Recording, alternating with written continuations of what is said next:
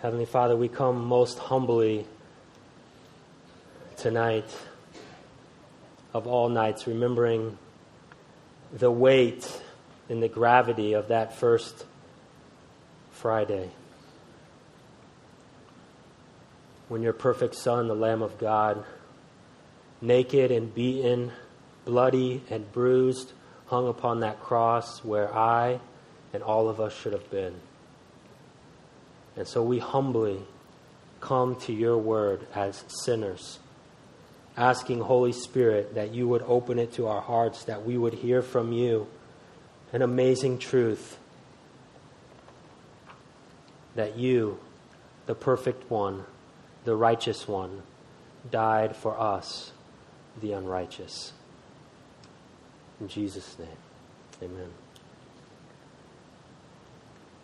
Maybe you don't have this struggle, but uh, every year I have this mental struggle of coming to Good Friday service because I don't want to come to a dark room with candles lit and remember the heinousness of my sin before God Almighty, that I had a part in playing and putting the King of the universe upon a cross.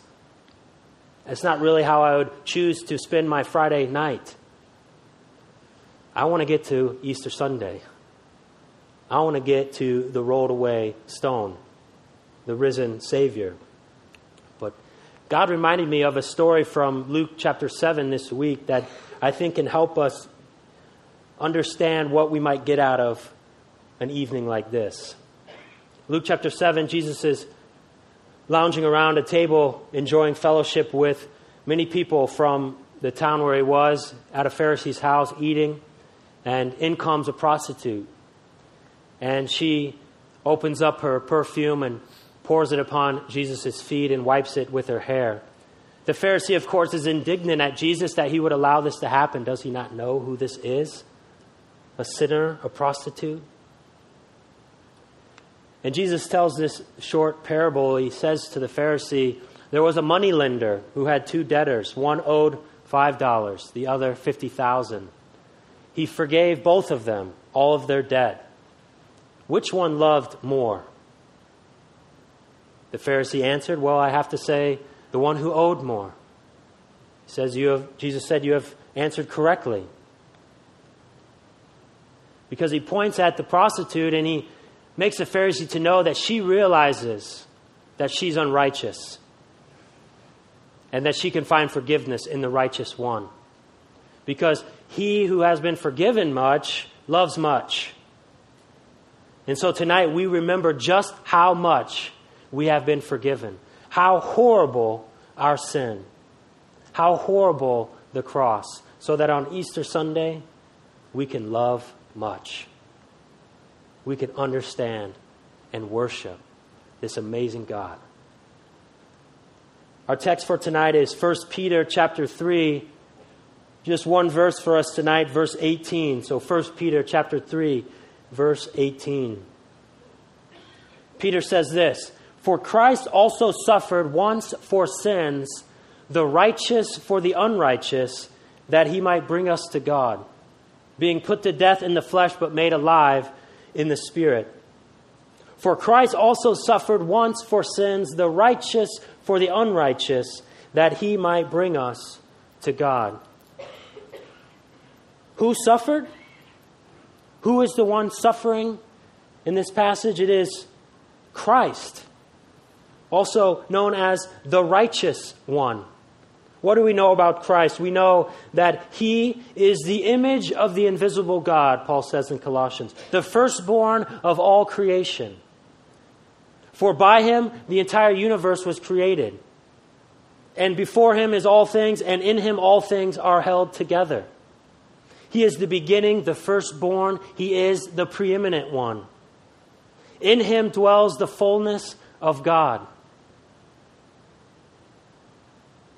That this is the one who, for some reason, is the one naked and beaten, dying on a cross, struggling to breathe, blood dripping from the thorns jammed into his forehead.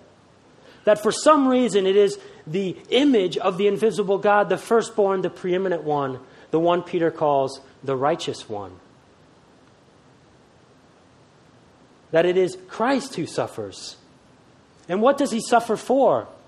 It says he suffers for sin. Well, it can't be his sin because he is the sinless one. Whose sin is it then that has nailed him to this cross? It is the unrighteous. Who are these unrighteous that Peter speaks of? It is us.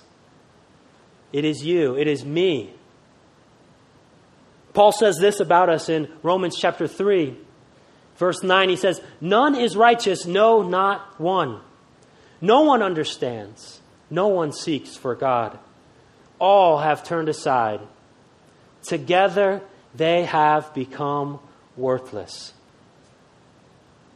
The best thing Paul can say about us is that when you put us all together, you add us all up, we are still worthless. All those good deeds that we did, all those things that we think earn us something, even when you put us all together, is worthless, can pay nothing of our debt before God. Because Isaiah says this in chapter 59, verse 2 Our iniquities have made a separation between us and God, and our sins have hidden God's face from us so that he does not hear. Our sin is not so much that we broke this rule and that rule, it's that we broke the relationship between us and God. That if, as we think about this story of Good Friday, as we think about the soldiers whipping Christ back, as we think about the cry, crowds crying out, Crucify him, as we think about the crowds punching Christ in the mouth, as we think about the Pharisees plotting to kill him, as we think about Judas betraying his friend, if we think of ourselves in this story as anyone other than them, we miss the point. We're not all righteous and holy before the cross, crying out, Oh, Jesus, we love you. Oh, Jesus, we love you. We're crying, Crucify him. We are the unrighteous. But the beautiful thing of this passage, the beautiful thing that we need to see that Peter is trying to show us is that these are the very people that Christ suffered and died for. He doesn't suffer and die for those who think they're self righteous, for those who pulled themselves up by their bootstraps, for those who are Pharisaical. He dies for the prostitutes and the drunkards and the tax collectors and those who say, I am sinful. I have nothing to offer. I am horrible. Because in Christ we see a substitute, that he dies for our sins in our place. How did Christ suffer? He suffered horribly.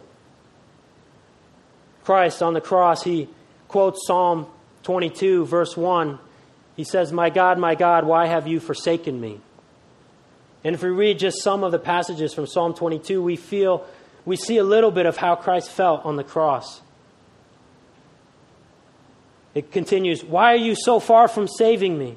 From the words of my groaning. Oh my God, I cry by day, but you do not answer, and by night I find no rest. But I am a worm and not a man, scorned by mankind and despised by the people. All who see me mock me. Many bulls encompass me. They open wide their mouths at me, like a raving and roaring lion. I am poured out like water all my bones are out of joint. My heart is like wax, it is melted within my breast. My strength is dried up like a potsherd, and my tongue sticks to my mouth. You lay me in the dust of death. For dogs encompass me, a company of evildoers encircles me. They have pierced my hands and feet. I can count all my bones. They stare and gloat over me. They divide my garments among them, and for my clothing they cast lots. Jesus didn't just die, he was executed. He suffered horribly. this is the Son of God, the image of the invisible God, and yet he cries out in the midst of our sin being on his shoulders. He understands the wrath of God and he says, God, where are you? Why have you forsaken me? That should be us crying out, God, where are you? Why so far from me? I cry out to you by day and I find no answer. But instead, it's the preeminent one, the firstborn how else did Christ suffer? He suffered to the point of death until he gave up his spirit and he had nothing left. For the wages of sin is death. The payment we deserve for our sin is death, and Christ did it for us. How else did he suffer? He suffered once for all. Peter says in our passage for today, he suffered once meaning once for all, never again does it have to be done. Why? Because it was perfect. There's nothing left to add to the sacrifice and the death of Jesus Christ. Hebrews 10 says it like this And every priest stands daily at his service, offering repeatedly the same sacrifices, which can never take away sins. But when Christ had offered for all time a single sacrifice for sins, he sat down at the right hand of God. When you get home from a long day of work, when all the chores are done, what's the first thing you do? You sit down. Christ says, It is finished. And he sits down and he enjoys the rest. That it is over. He suffered once for all. There's nothing left to give. There's nothing that we, the unrighteous, can add to what the righteous one has done. By his wounds we are healed. Christ says it best it is finished.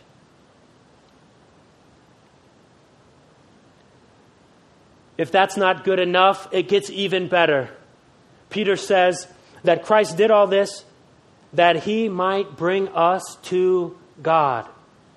That Jesus on the cross did not just stamp our ticket to heaven, He brought us into relationship with God Almighty.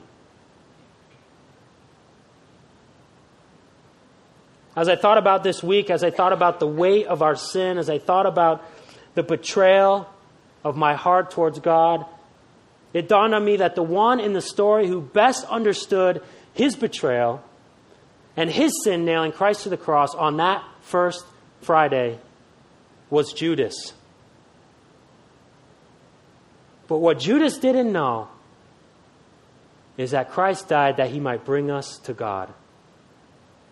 That the despair does not end with death, that it's swallowed up on Easter Sunday. That two days later, he could have been embraced by Jesus in forgiveness. That we are embraced by Jesus in forgiveness, even though we are Judas. Jesus died so that we could be sons and daughters, made pure, able to live in the presence of God Almighty. Christ died once for all, a perfect death for our massive debt of sin, canceling it all so that we might have a relationship with God. For Christ also suffered, the righteous for the unrighteous, that he might bring us to God. The perfect substitute paid our debt that we could never pay.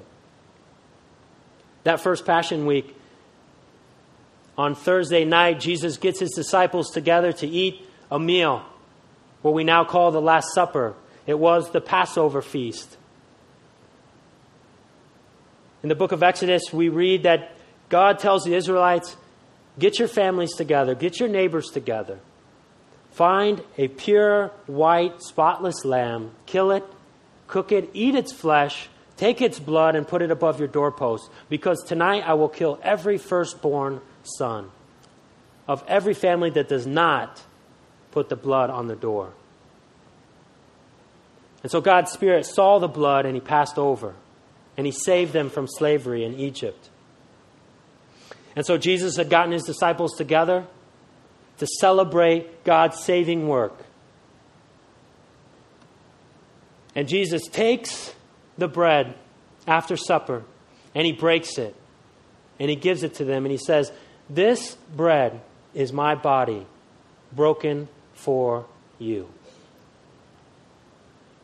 Eat of my flesh. And he takes the cup and he says, This cup is the new covenant sealed in my blood. Jesus is the perfect fulfillment of the Passover lamb.